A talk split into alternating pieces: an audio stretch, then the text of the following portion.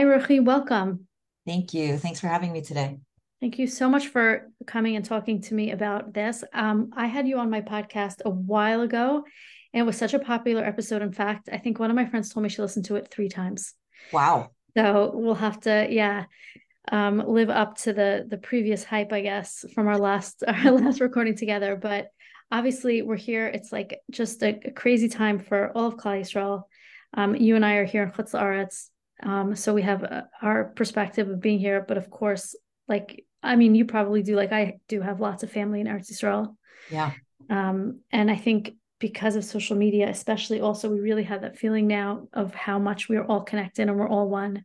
Sure. Um, and but let me just start off with just asking how you're doing and what has been going through your mind these last two weeks.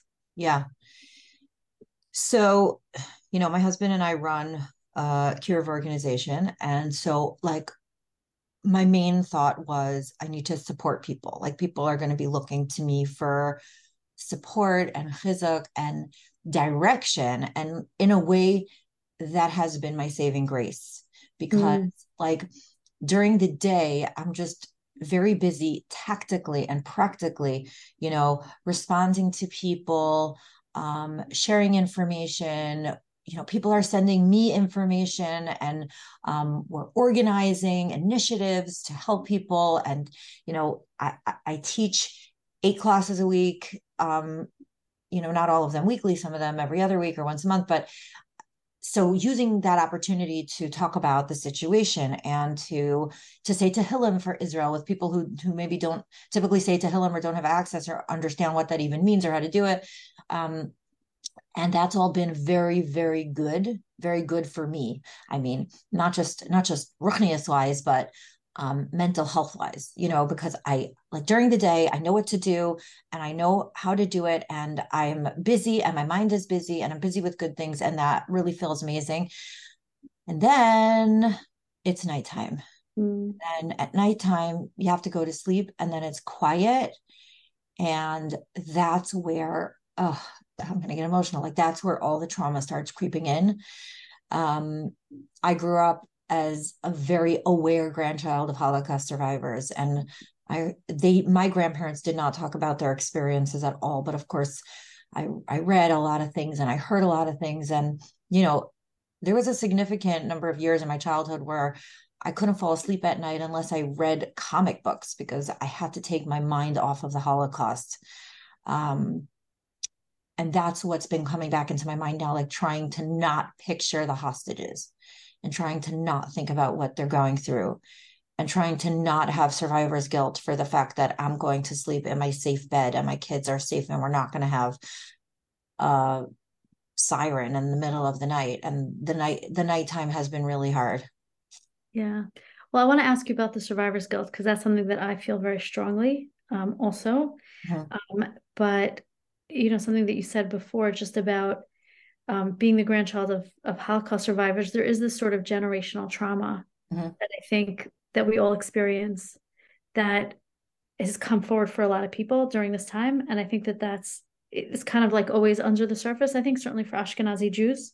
Oh yeah. That i've really noticed. Um, and you know this is this is sort of this is bringing that back. And i think also you know i had this um, I had this thought of when this happened and you know after Yontif and I'm looking at my phone and I'm scrolling through things and I thought okay the Holocaust was what like 6 years long right, right? all the stuff that was going on in um, Europe how did people live in America? And it occurred to me that first of all they didn't have access to the information. So what there was like there wasn't even television then. So there's you know there wasn't video. So they had radio broadcasts. I'm sure certain people knew what was going on.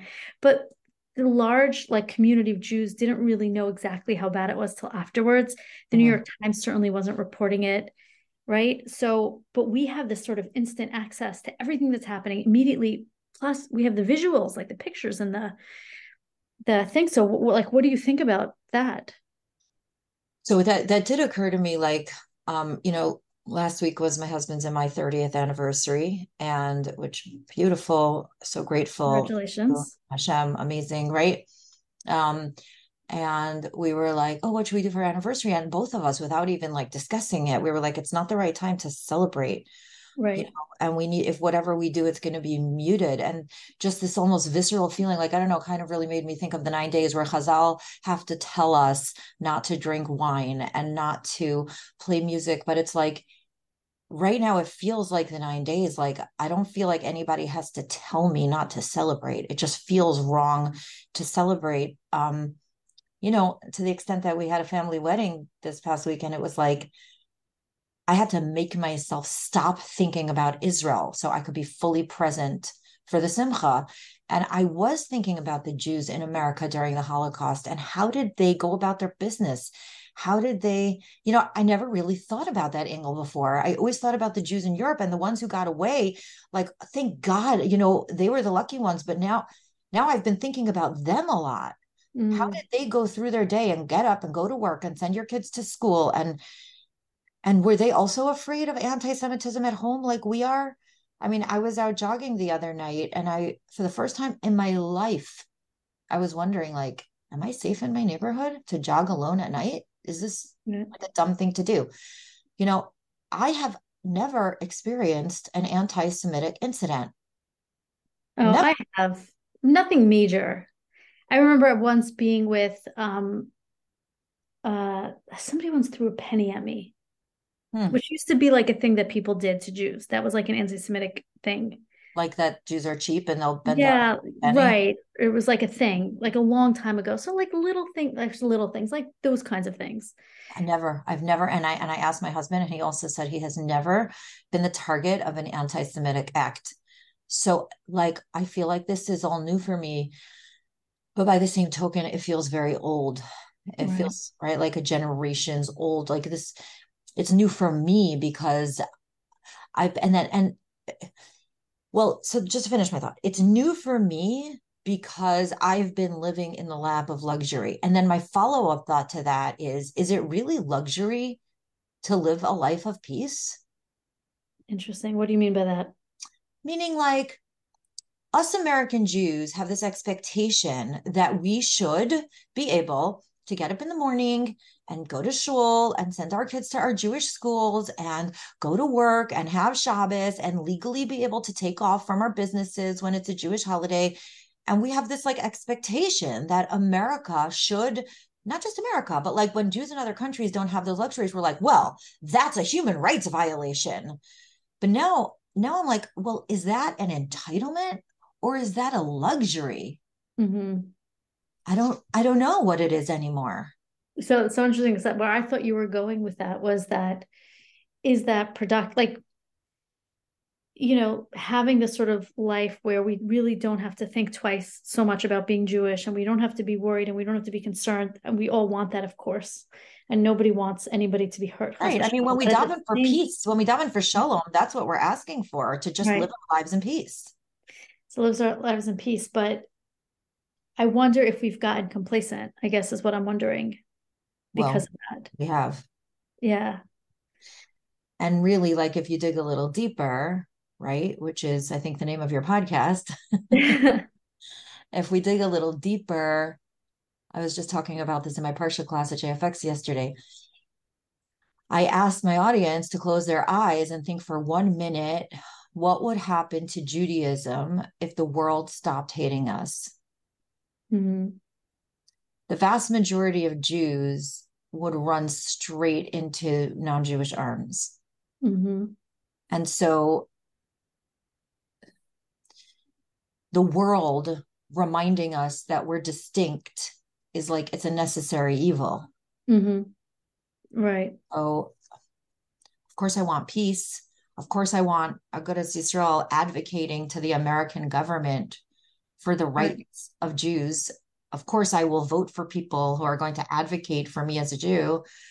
But it's like this dichotomy where, by the same token, I understand that all of this adversity has brought out the best in us.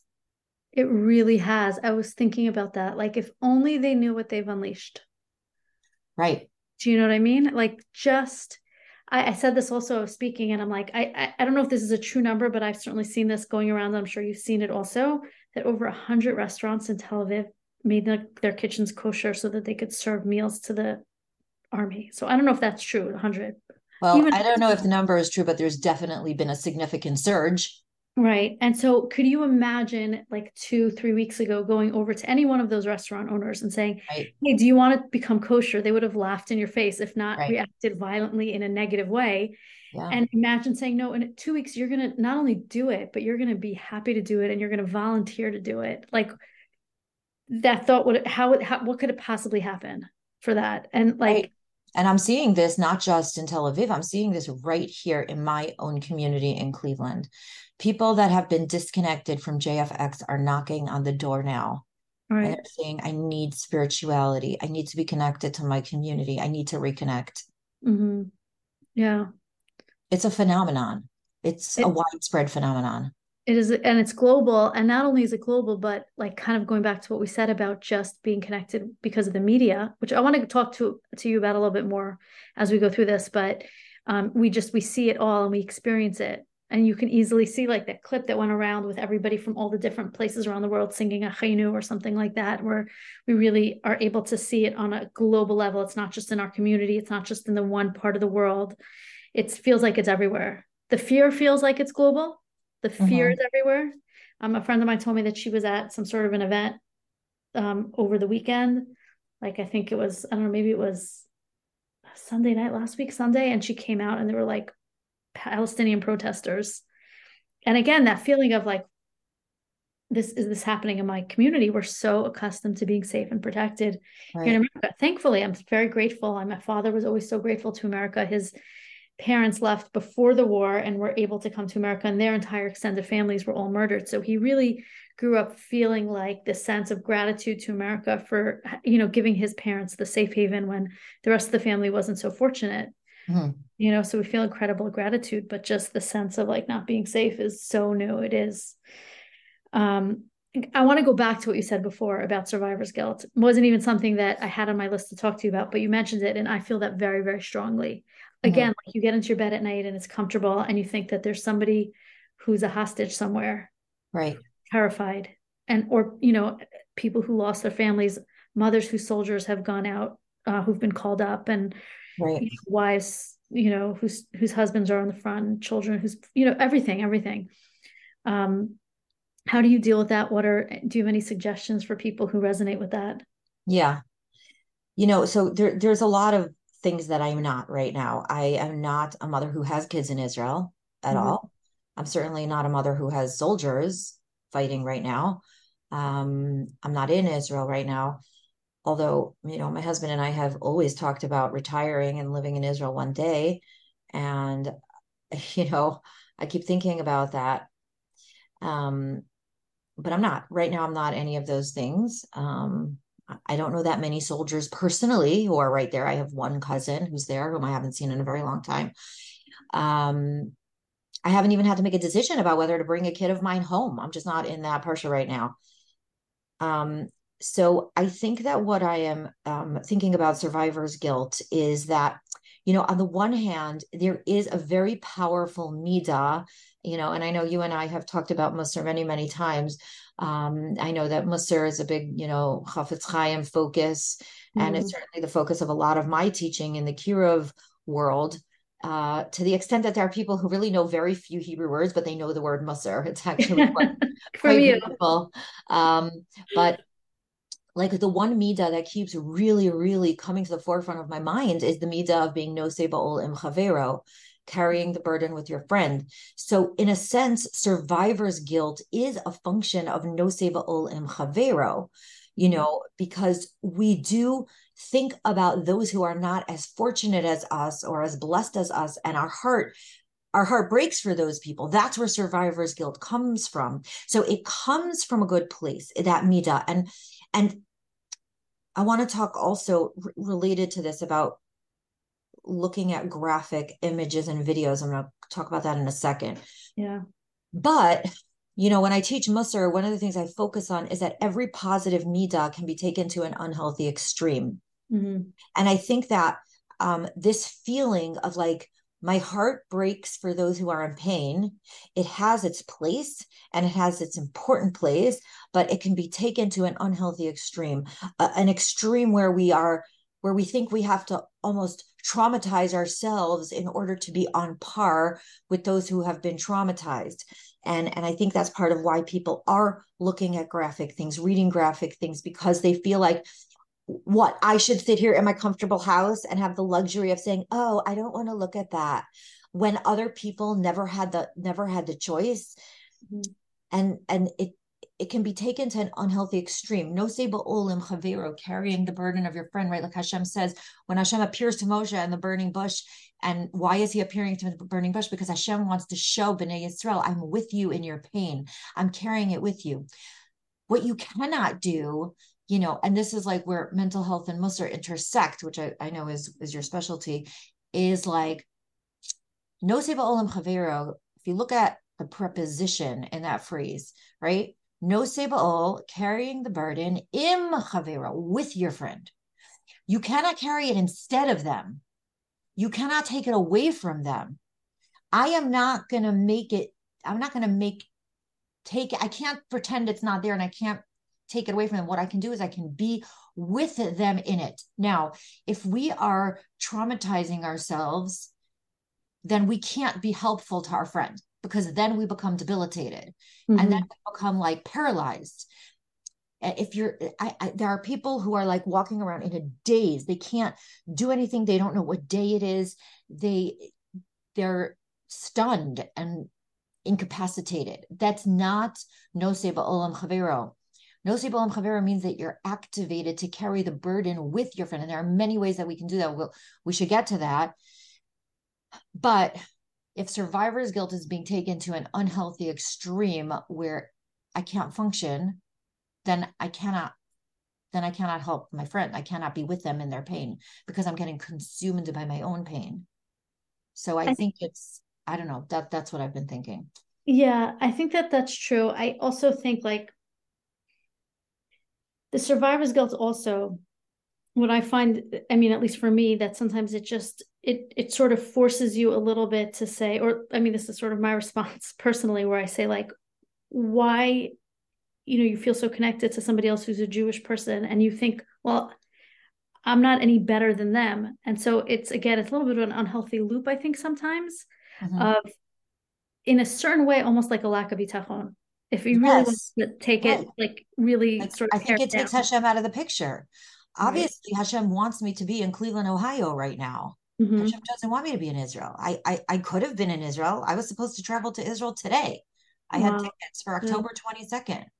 You know, I was supposed to be going on. Supposed to. I'm supposed to be going on a momentum trip. Clearly, it was Hashem's will that this not happen when I was in Israel. That this ha- happened when I'm in Cleveland and I'm an American citizen and I live here. So, like, you know, in a way, in a way, I mean, guilt is never helpful.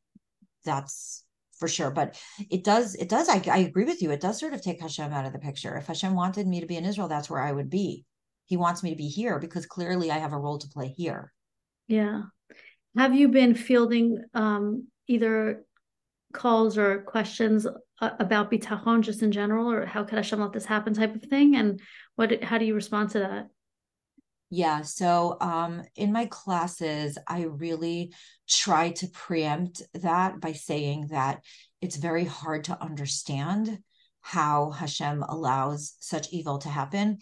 Um, and when people reach out to me privately, I, I have very much directed people to Tehillim, mm-hmm. even people who don't read Hebrew or don't typically say Tehillim, because, you know, I think the words of David HaMelech are literally, I, I have never found them as poignant as I do right now because Great. David HaMelech has no problem saying to Hashem, Kayli, Kayli, Lama Azavtani, my God, my God, why have you abandoned me? You know, and he expresses all the things that we're thinking that we don't think we can say out loud. David HaMelech says them out loud, except that he always lands on a note of emunah. But Hashem, you are holy. And he he affirms that knowledge. It's interesting because David Hamelech doesn't attribute the bad to Hashem. He attributes the bad to his enemies. And mm-hmm. he asks Hashem to save him from his enemies.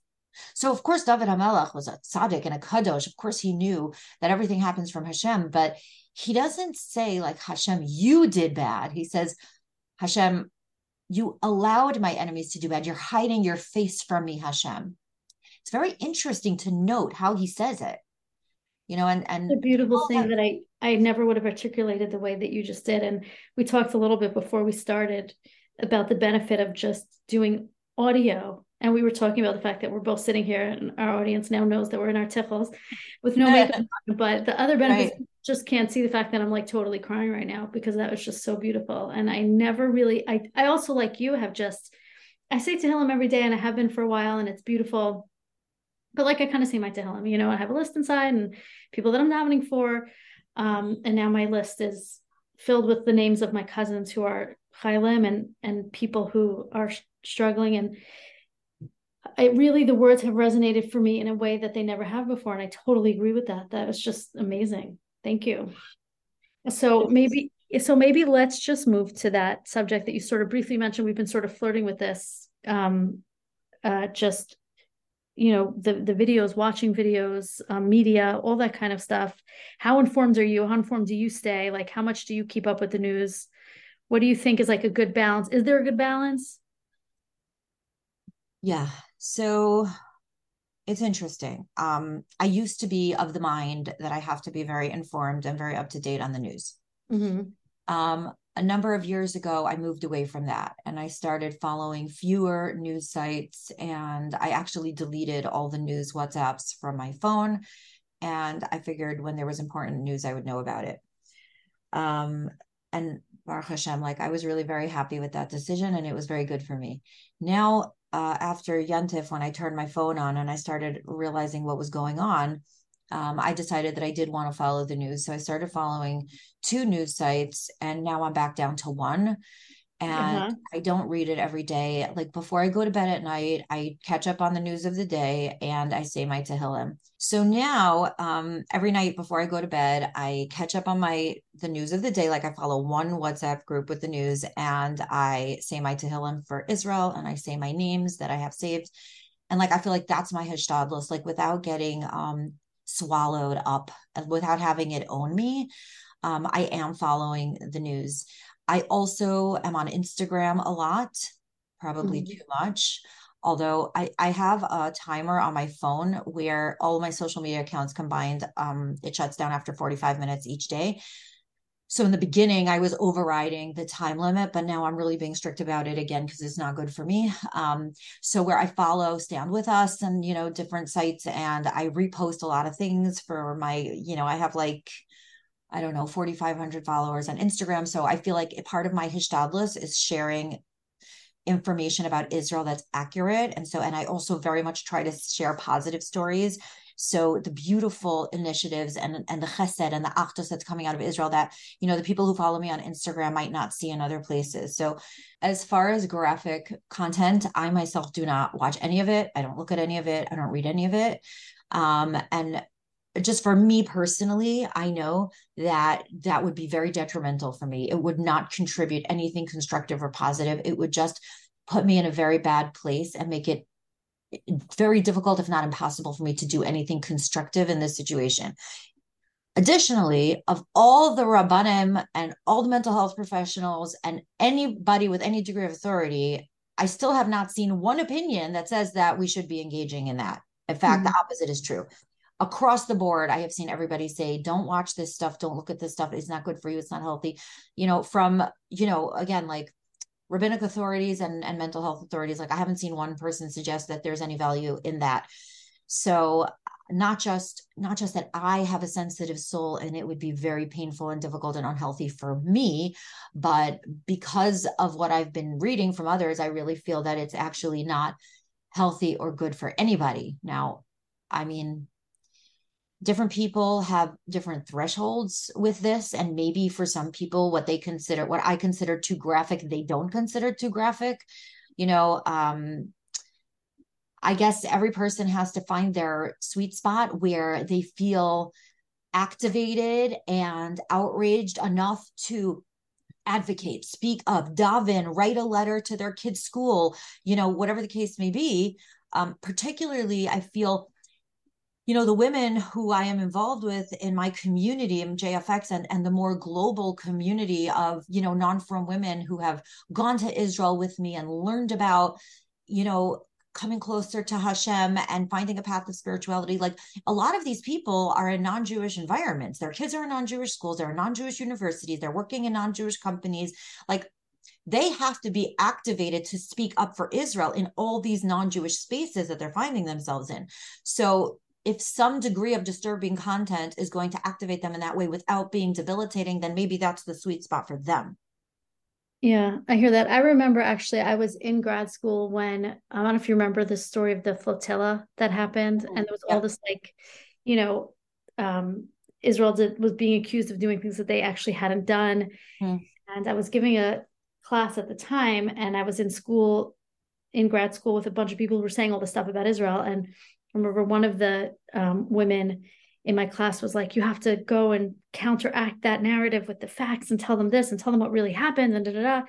And I'm like, I don't really think that that helps. And, I, and we've seen this even just recently with this thing that happened with the hospital bombing that like nobody really cares that much about what the actual facts are. Like I think the thing that I can do as somebody who's very visibly Jewish and is very, you know, I've said I'm an Orthodox Jew. They everybody knows that is just to make a kiddush Hashem with how I behave and how I speak. So I think that both front, I've, I've, been thinking about this a lot, and I think that there's hishtadlus on both fronts, mm-hmm. and not every. I don't think that everybody has to do every form of hishtadlus. I don't think everybody has to speak out on social media. That's not everybody's hishtadlus. For some people, their hishtadlus is they're they're in yeshiva and in Eretz Yisrael, or or not. Maybe they chose to leave Eretz Yisrael, and now their yeshiva has reformulated somewhere in the Catskills, or I don't know all the different places, and they are focusing on their Torah every single day and saying Tehillim and saying Achinu and that's their hishtadlus. That's fine. Everybody has to do some degree of hishtadlus, but I do think that for some Jews, and this this is a part of, I do believe that in, in today's day and age, it is a part of our hishtadlus to speak out for Israel where and when we can. And again, that might not be you know your form of hishtadlus that may not be how hashem positioned you in the universe um, for me on Instagram, I do feel that that's part of my hishtadlus that I can do.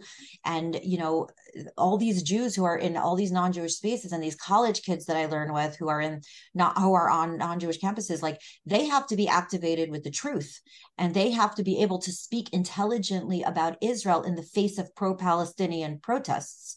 So I do think that is a valid form of hishtadlus for certain uh, populations. I love the way you threaded the needle for me there, actually, because I was talking to a friend, and I know she's going to listen to this podcast, so you know who you are. Um, we were talking about this very topic, and my approach has always been sort of um, Esav Sones Yaakov. That's just what it is. And I need to not speak lashon hara, and I need to do the things that Hashem wants of me to do. And whatever's happening out there is, anyways, in the hands of Hashem. So this is just a, you know, like kind of sort of a more of an insular approach. And she was saying what you were saying a little bit. Um, but I like the way that you you the way that you framed it in the context of Hishtadlus makes a lot of sense to me.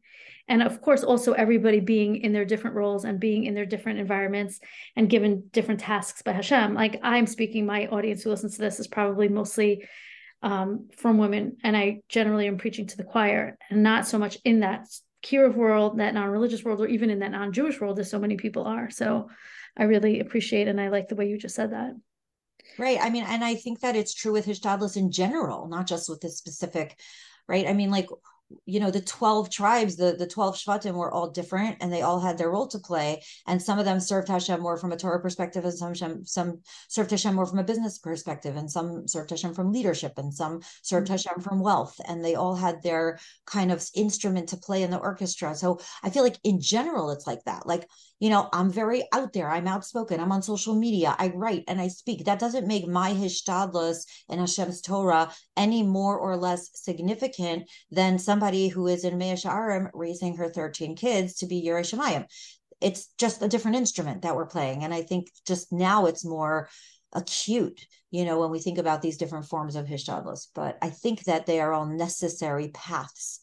Um, and particularly, I will say that with non Orthodox Jews, I feel that this form of hishtadlus of educating yourself about Israel to speak up is actually a way of coming closer to Hashem and Torah because it's a pathway. Like Israel is something I can get passionate about. Like maybe I'm not passionate about keeping Shabbos, or maybe I'm not passionate about keeping kosher, um, or maybe I'm not that connected to davening, but um, love for Eretz Yisrael and love for my fellow Jew is is that's my like path for passionate connection to Judaism. So I think not only is it a valid a valid and necessary form of hishtadlus, but for many people it's their connection to Hashem.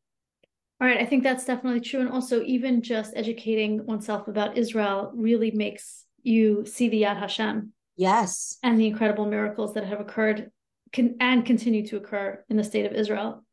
Right, absolutely. And I think there's also a very significant aspect of Jewish pride here, where not only pride in Jews and how Jews conduct themselves, but pride in the Torah and of the values of the Torah. Like when mm-hmm. you look at the charter of Hamas, which is literally a genocidal charter, you know, and then people are like, but the Israelis are this and that. And I'm like, okay, okay, okay. Like, look at our charter. Look at our charter. Like, you know, I always say if you were to ask a non-Jew, like tell me one Hebrew word that you know, what would it be? Shalom. That's right. that's the charter of Judaism.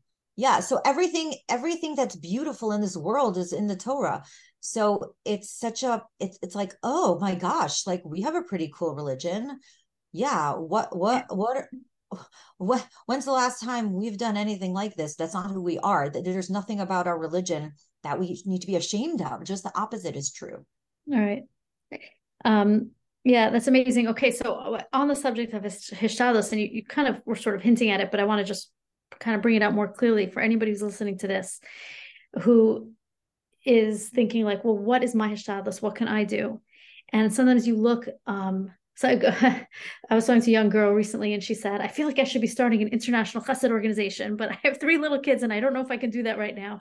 Because you see all these clips going around of all these incredible endeavors, endeavors and efforts and things that people are doing, and for somebody who's sitting in their house, whether they're in Eretz Yisrael or whether they're in Chutz La'aretz, wherever they are, and they're women in different stages of life, obviously, like what do you think should be our attitude? What are some things that women can and should be doing, and what is, and this is sort of the second part of the question, but what is maybe or it's a different part of the same question, I should say.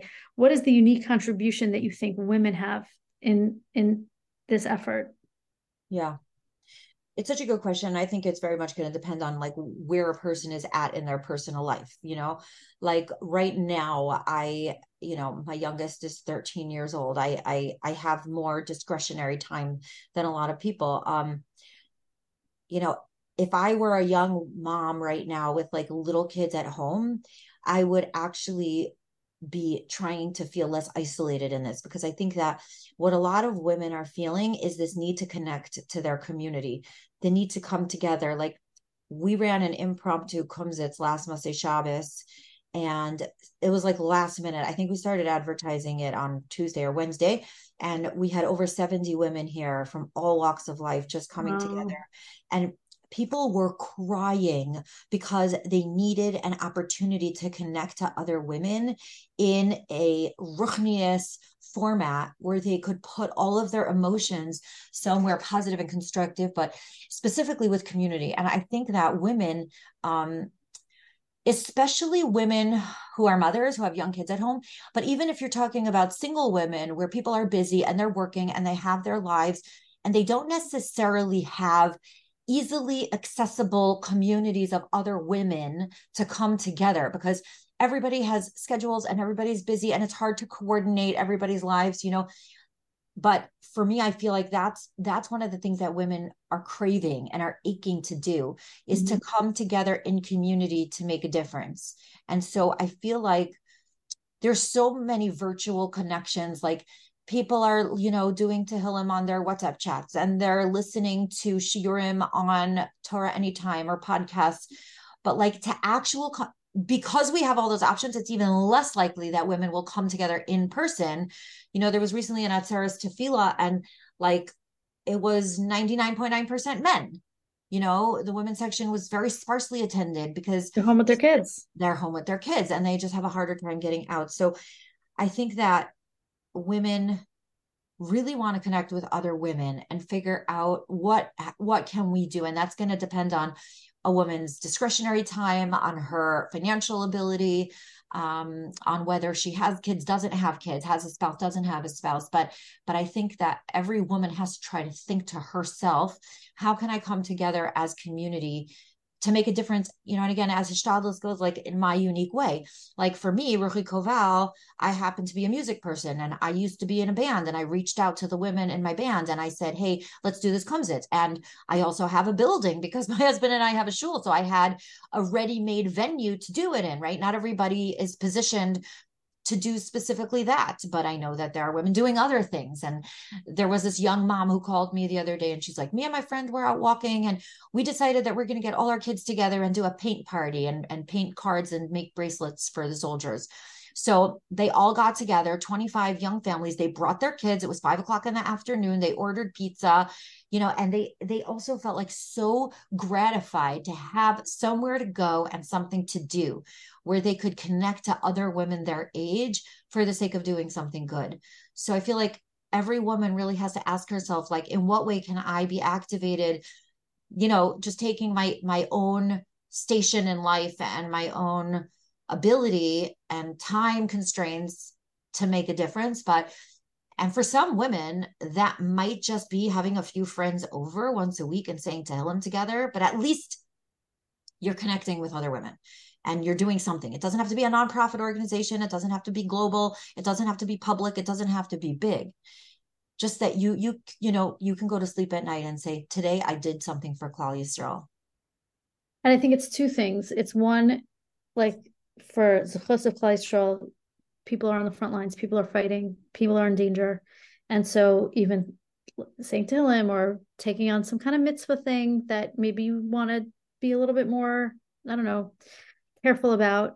Um, but then there's that other aspect also, which you mentioned before, which is the sort of sense of mourning mm-hmm. that, you know, feeling like you're in the nine days, which I totally feel. I there's certain things that I'm just like, yeah, this isn't just really appropriate right now. Mm-hmm. Like mm-hmm. it's just not. It's not appropriate to I don't know, whatever. Um, we're actually going out of town this weekend for my nephew's bar mitzvah, and we had arranged prior to meet friends of ours that we never get to see who live in the city that we're going to, and we never get together. So maybe we'll go out to eat and we'll get together. And I just sent her a voice note. I'm like, I'd love to see you, but honestly, like, I just, I, I'm not. This is not. A pro, this doesn't feel right to me right now. Mm-hmm. And it's just a personal thing. I'm not saying that anybody else should be doing that, but like, you know, meeting friends and going to a restaurant and hanging out together, like for me as a sensitivity like just mm-hmm. strikes well i'll come to your house and we'll sit and we'll connect like i'm not i'm not you know negating that part of it but mm-hmm. um so so part of the change in behavior what can i do i think is not just for the future but it's also just an acknowledgement of mourning and sadness mm-hmm. and being together with Yisrael. You know, it's so interesting that you mentioned that.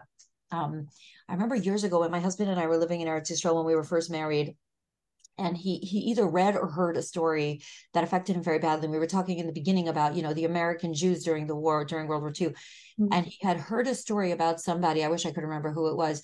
That for the duration of the war, he did not take sugar in his tea, right? Because he wanted to show the nosei ba'ol chaviro, you know. And my husband decided then, so this goes back over 25 years ago that he wasn't going to have cake and cookies during the week, only on Shabbos until the situation improved in Eretz Israel. Wow. And so far, he has not felt oh my gosh like the situation. Yeah. So he doesn't eat cake or cookies during the week. And I mean, at this point, it's like a neder. I guess I don't know if he could he could undo it, but mm-hmm. sometimes it's not just what you're going to do, but what you're not going to do mm-hmm. now. Right, right. And, that's that's important. Yeah. And uh, you know, that's very powerful. It's very, very powerful. And I, I told an Israeli friend of mine that we decided to sort of downplay our anniversary celebration. And she felt good. She felt good about that. Like she felt like, because I think a lot of our friends in Israel, not so much in the frum community because i think the frum community is extremely connected and i think they know mm-hmm. that we're davening for them but i think more in the non-frum world they, they don't really know how it's affecting us and they they they it's so gratifying to them to know that they're not alone in this mm. and the entire world is rooting for them you know i remember one time we brought in rabbi yosef mendelevich who was a soviet refusenik for many years and he was in solitary confinement and all of this and he said when he learned that american and israeli jews were going to bat for him that meant everything you know that's the definition of Nosei Ba'ol. And so I think like when we think of what we're doing, I think we should really ask people in Eretz Yisrael, what do you want me to be doing? How how how is what I do going to help you? Now, of course, if it's davening and learning a mitzvahs, you know that's uniformly helpful. Mm-hmm. But other than that, like let's listen to our brothers and sisters in Eretz Yisrael. What what is it that they that they you know it's like if somebody is sick you know and you you're like here eat this here drink this you know you know you ask them like how are you you know how can i help? How how can i be helpful to you now? If somebody's struggling in your life you know you don't just do you add you say how can i be useful? What what would be the most helpful thing for me to do right now? That's what i want to do for you. So if we really want to be nosei ba'ol i'm trying to figure out what we can do let's listen to what they're telling us. Right. I love that which and actually brings me perfectly to my last question that i'm going to ask you um as, as far as doing things and all, all the incredible things that we've seen which we've mentioned the the achdus the unity so many things and i i felt this such, such a clear line of demarcation from you know when i after Yontif, when i picked up my phone motzei you know simchas torah to the next day like the world had shifted in a day and everything was different i remember experiencing something similar like after 9-11 but mm-hmm. you know this is even different than that um where there's just a new reality and certainly um internally as a Jewish person, feeling like the things that we were arguing about didn't really matter. Mm-hmm. We saw in this, you know, in Israel, certainly everybody was at each other's throats with this judicial reform thing that's been going on. And even before that, all this sort of like the camps that people are in and the differences between frum, non frum, whatever, like it doesn't matter. We're all together. There's an incredible spirit of achdus and love. And you so see that. And I think I hope I'm articulating this for everybody else, and everybody's probably feeling the same thing. Is we want this war to be ended quickly, and we want every all the hostages to come home safely. We want all our soldiers to be safe. We want to eliminate Hamas and all the enemies of Klal Yisrael who wish us harm. But at the same time, we don't want to let go of this incredible achdus that we've just discovered. Mm-hmm. And, and and the fear that like if the situation gets better, we'll forget what this feels like mm-hmm. um, is really real. And what, what do you um, what do you say about that? Ay, ay, ay, ay, ay. Look, the bottom line is that adversity brings out the best in us. And, you know, after 9 11, I mean, those who were in New York will report that New Yorkers were really, really changed after 9 11. And, you know, there's this guy, his name is Ari Schonbrun. I don't know if you've ever heard of him. He wrote a book called Miracles and Fate on 78 about his experience in 9 11. And we brought him in many years ago to be a speaker at actually two of our Shabbatones. And he's incredible. And he talked about this like, we'll never be the same again. Mm-hmm. But, you know, and to some degree, the world never was the same again after 9 11. But did New Yorkers go back to being New Yorkers? By and large, yes. And yeah, now we have more security at airports. I Yay. feel like that's the legacy of 9 11. Yeah. times. no Chalav Yisrael yogurt in your carry-on. Woo. Right. Um, right.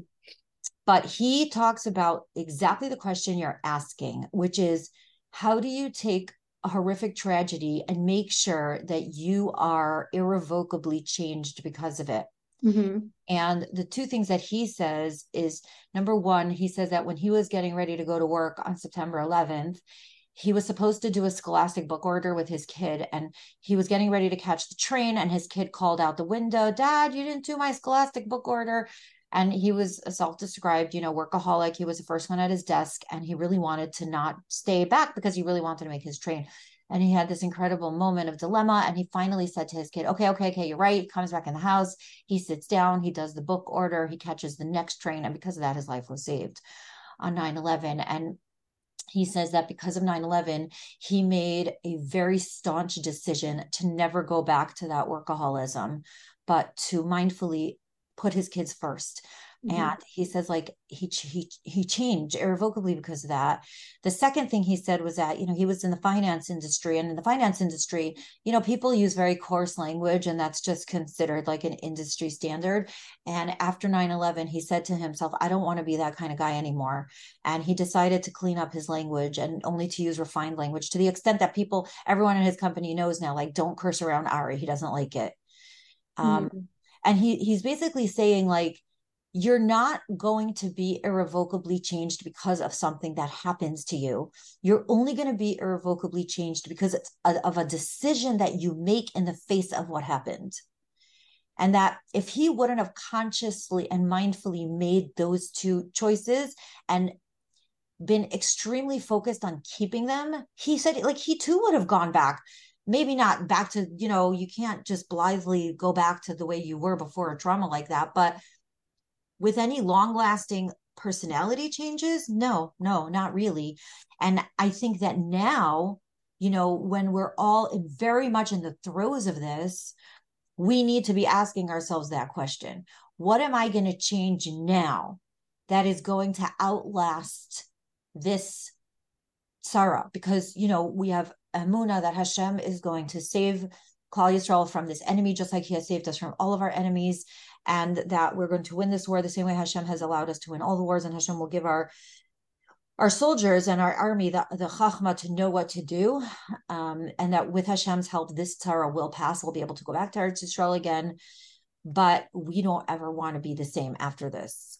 And I know Racheli Fraenkel has talked about this, this Ahavas Yisrael, and how can we keep this Ahavas Yisrael going strong? But I, I I appreciate your question because I think that we have to be pushed against the wall right now. And we have to be asked that question. In what way are you not going to be the same person that you were before? And as I'm saying these words, I'm thinking to myself, Ruchi, what are you? In what way are you not going to be that same person? I don't have an answer to that question yet. You know, and I'm I'm challenging myself to come up with the right thing that I can do that's going to be that's going to be a, forever change for me. So I, I, I really am encouraging everybody who li- who's listening to this to try to consider and wrestle with this question over the coming days and weeks, so that this is all you know not for naught, but that this is going to create lasting and permanent change in in us as Jews and as Klal how we view each other, how how we view our responsibility to one another in the face of challenge. Wow. That was incredible. And I I will pick up that challenge for myself as well. Cause like as you were talking, you were saying, I'm asking myself, what can I, Ruchi Koval, do? I'm asking myself, what can I, Yocheved Davidowitz, do? And would repeat that same question to everybody who's listening. And then maybe actually to everybody who is listening, if you feel like you would want to share what that is, um, and you could email me at a deeper conversation 120 at gmail.com and share the inspiration, I guess. Let us know. And also follow you on Instagram. So where can people find you? Um, right. So I'm on Instagram, ruchi.koval. Um, mm-hmm. I also have a WhatsApp channel so you can, if you Google me, you'll get my blog. You can follow me there. You can email me there for ways to join my WhatsApp channel, my Mussar classes. I have two Mussar classes on Zoom and a couple in person. Um, so yeah, reach out to me and I will direct you to the right place. I have two books. One is Conversations with God, Prayers for Jewish Women, which has experienced a resurgence of late because it has transliterated prayers. So, you know, some people, again, who are not that used to davening or who have a hard time davening may find it helpful. Um, my other book, Soul Construction, which is about Mussar and how to find Mussar in our lives. And yeah, that's where okay. you find me. That's amazing. And I will put that information in the show notes so anybody can find it if they go down there and look. Ruchi, thank you. This was incredible. I really appreciate your time and wisdom. Thank you. Thanks for having me.